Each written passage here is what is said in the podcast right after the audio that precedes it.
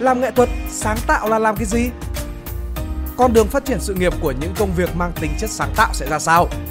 Tất cả đã có trong Người trong môn nghề, ngành sáng tạo nghệ thuật có gì?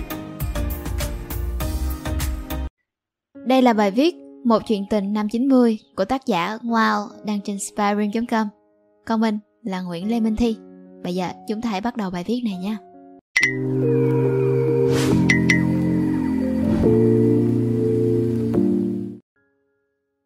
Trong ngõ chợ, tôi thân nhất nhà ông Đê.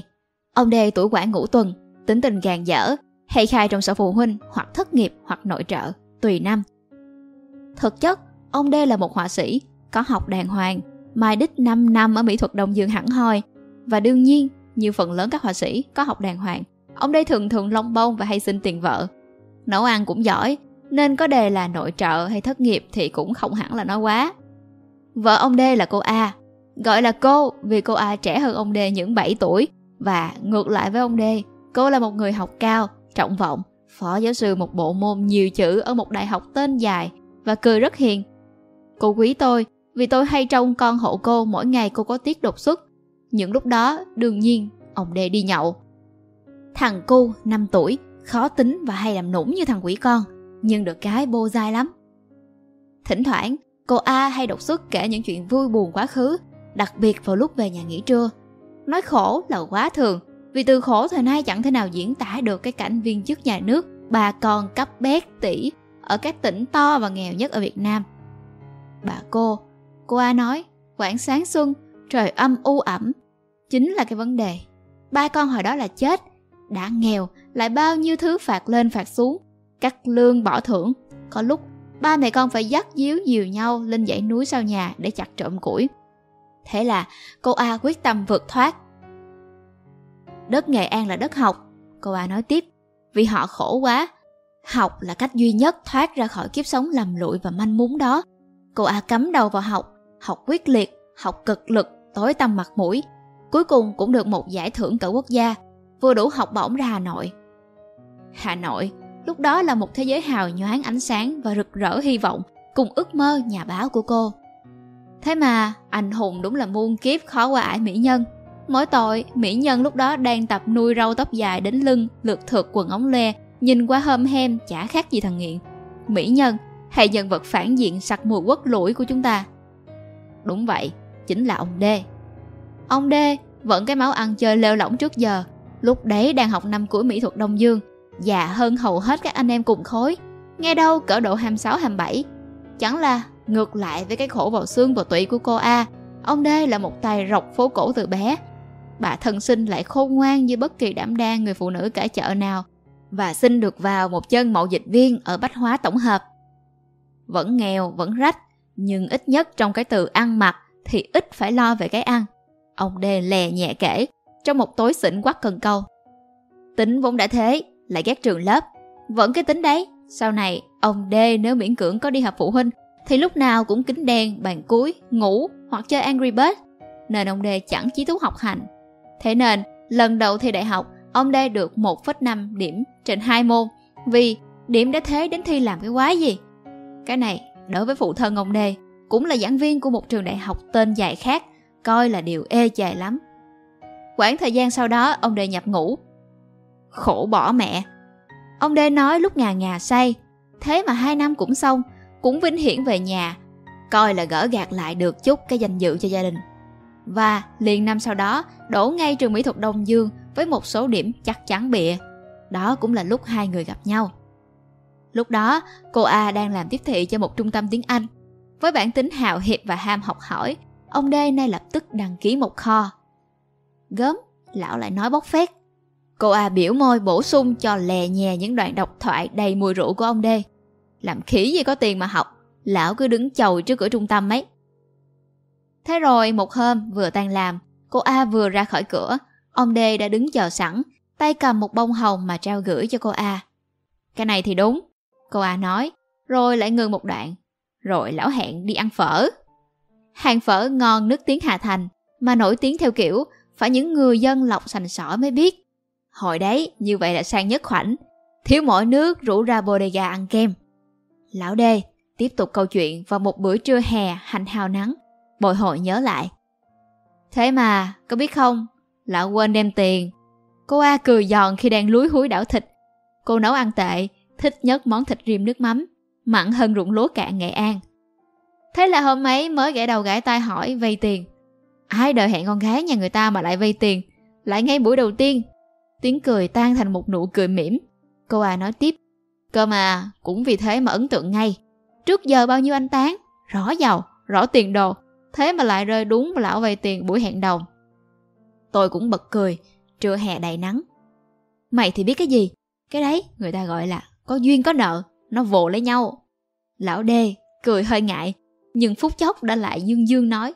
Hồi đấy nhà nào bán phở, tao quen hết chứ lạ gì. Muốn nợ thì sợ đết gì mà không xin được. Có điều, phải có chút ấn tượng buổi hẹn đầu. Mà mày thấy đấy, tao thì trên răng dưới các tút. Đấy nha, tán gái cơ bản đấy. Tao ấn tượng tốt vào, còn nhiều bài lắm, nhưng giờ còn sớm quá. Bao giờ 16-17 tuổi tao dạy cho. Đấy là một hôm khác.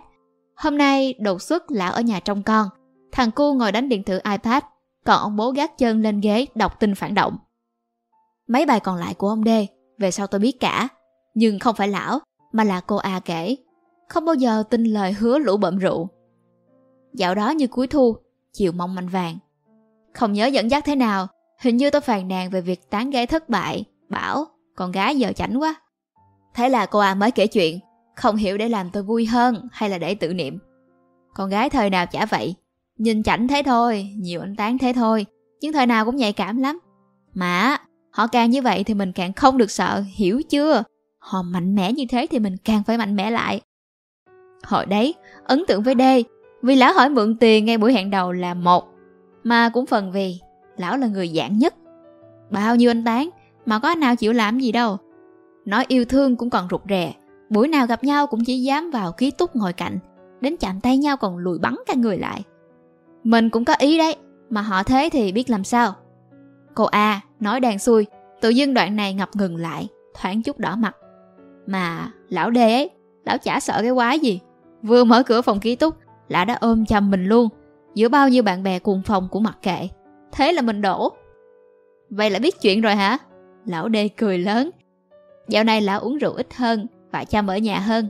Thằng cu con ngày càng ngoan, có khoảng trán rộng và lông mi dài của bố. Lão nói tiếp lúc cô A ra ngoài. Đấy, vấn đề là thế đấy. Mặc dày vào, tán gái chỉ cần mặc dày. Phụ nữ trong chảnh thế thôi, chứ ai chả cần yêu thương. Mình không thể hiện ra thì họ biết thế đết nào được. Mày cứ nghĩ thế này, nếu bây giờ thử, mày có thể ăn tác và ra về trong xấu hổ. Nhưng mày cũng có thể thành công. Nhưng nếu mày không thử, thì mày mãi mãi là thằng thất bại và chả bao giờ biết mày có thể có được em ấy hay không cả. Đúng không? Mà nếu mày bảo mày yêu nó mà không chịu nổi một cái tác với mấy sự xấu hổ qua loa thì yêu thương mẹ gì? Vét đĩa. Cốt yếu là phải liều, cứ phải nhảy bổ vào. Chẳng phải lúc nào cũng sung sướng vui vẻ như cái thời sinh viên. Lấy nhau về, bà thân sinh ông đê coi đó là chẳng hay. Nhưng tính con như tính ông trời, nên cũng không nói gì. Ông thân sinh đồng cảm với những người học rộng, nhìn cô A mà cười buồn. Con vào nhà mình là khó cho con rồi. Y lời ông bà nói, vào nhà là khổ. Ai đời, nhà giữa trung tâm Hà Nội, ngay phố Hai Bà Trưng. Nghe thì sang nhất khoảnh, cuối cùng lại là căn phòng 4 người rộng chừng 30 mét vuông, vệ sinh chung cả khu tập thể. Quảng độ đó là khổ nhất. Ông Đê kể, giờ đã nghiêm túc hơn và mắt ánh xa xăm. Sau đó một quãng, tôi cũng chí hơn. Chả để vợ cứ bao nuôi mình mãi được, nhưng cũng toàn vợ nuôi là chính. Mà thực vậy chứ chẳng hoa, lấy nhau về vài năm, cô A vẫn gồng gánh tất thảy. Lương giáo viên mới vào nghề mà phải gồng góp cho cả chồng cả gia đình dưới quê, vì ông đây có kiếm được đồng cắt nào đâu. Cô A dày dứt lắm, nhưng cuối cùng vì gia đình cũng bỏ một học bổng đắt giá sang Nga, kèm với đó là ước mơ nhà báo. Lão cứ nói vậy, nhưng hồi ấy lão xuyên như ngựa, lão làm quần quật cả năm mà việc gì cũng nhận. Có lúc đang học đồng ở Thuận Thành, có lúc ở Cẩm Giang học chạm, lại nghe mấy tháng đã lên kiêu kỵ đánh bạc với mấy ông thép bạc. Cái này lão giải thích, tại lũ giáo viên trường mỹ thuật ngu như lợn, chả học được cái đích gì, nên ra lại phải học lại bằng hết. Thế mà, tiền vẫn thiếu, đồng được đồng không. Rồi cô ai có bầu, căn hộ ở hai bờ trưng cũng phải bán. Đã nhỏ, giờ lại có thêm thành viên mới thì làm sao ở được. Việc ở Hà Nội cứ bù lu bù loa lên. Cả biệt, Nghe đâu khi sinh đứa con đầu lòng, lão đang đập đá ở Nghệ An, học tóc phóng bằng nát vương con 82 xanh da trời về Hà Nội, thế mà vẫn muộn chục phút con chào đời. Lương làm đá, lão tiêu hết cả một con thỏ bông nho nhỏ. Chú thỏ bông xăm xám, mắt lông lanh đen hai hột khuy, mặc một chiếc áo đuôi tôm thật xinh. Đấy là món quà đầu tiên của thằng nhóc. Một tối, tôi ghé qua nhà ông Đê ăn. Cô A đang xem thời sự, ối lên một tiếng và đùa. Anh này, có thấy ông đang phát biểu không? Thứ trưởng của một bộ tên có vẻ dài đấy. Đấy, là cái anh cứ tán em hồi trước đấy. Tiếc nhỉ, Hồi đấy tí nữa vớ được ông thứ trưởng. Ông Đê cười run râu hỏi lại, thế có tiếc không? Cô A đáp, chả biết được, cũng xem xét, mà người ta thẹn quá, chả ai dạng như ông. Ông Đê gãi bụng mà cười ha hả, tôi cũng bật cười theo, ngôi nhà cuối ngõ rộn hẳn lên. Đó là một tối mùa đông, đông ấm. Và đâu đó trong tủ đồ của tôi, một chú thỏ bông lông xám xám đang ngủ ngon lành. Hy vọng là các bạn thích bài viết lần này. Đừng quên like, share và subscribe ủng hộ chúng mình. Và nếu như các bạn thích những nội dung như trên, hãy đăng nhập vào spyroom.com để tìm đọc thêm nha. Xin chào và hẹn gặp lại. Mình là Nguyễn Lê Minh Thi.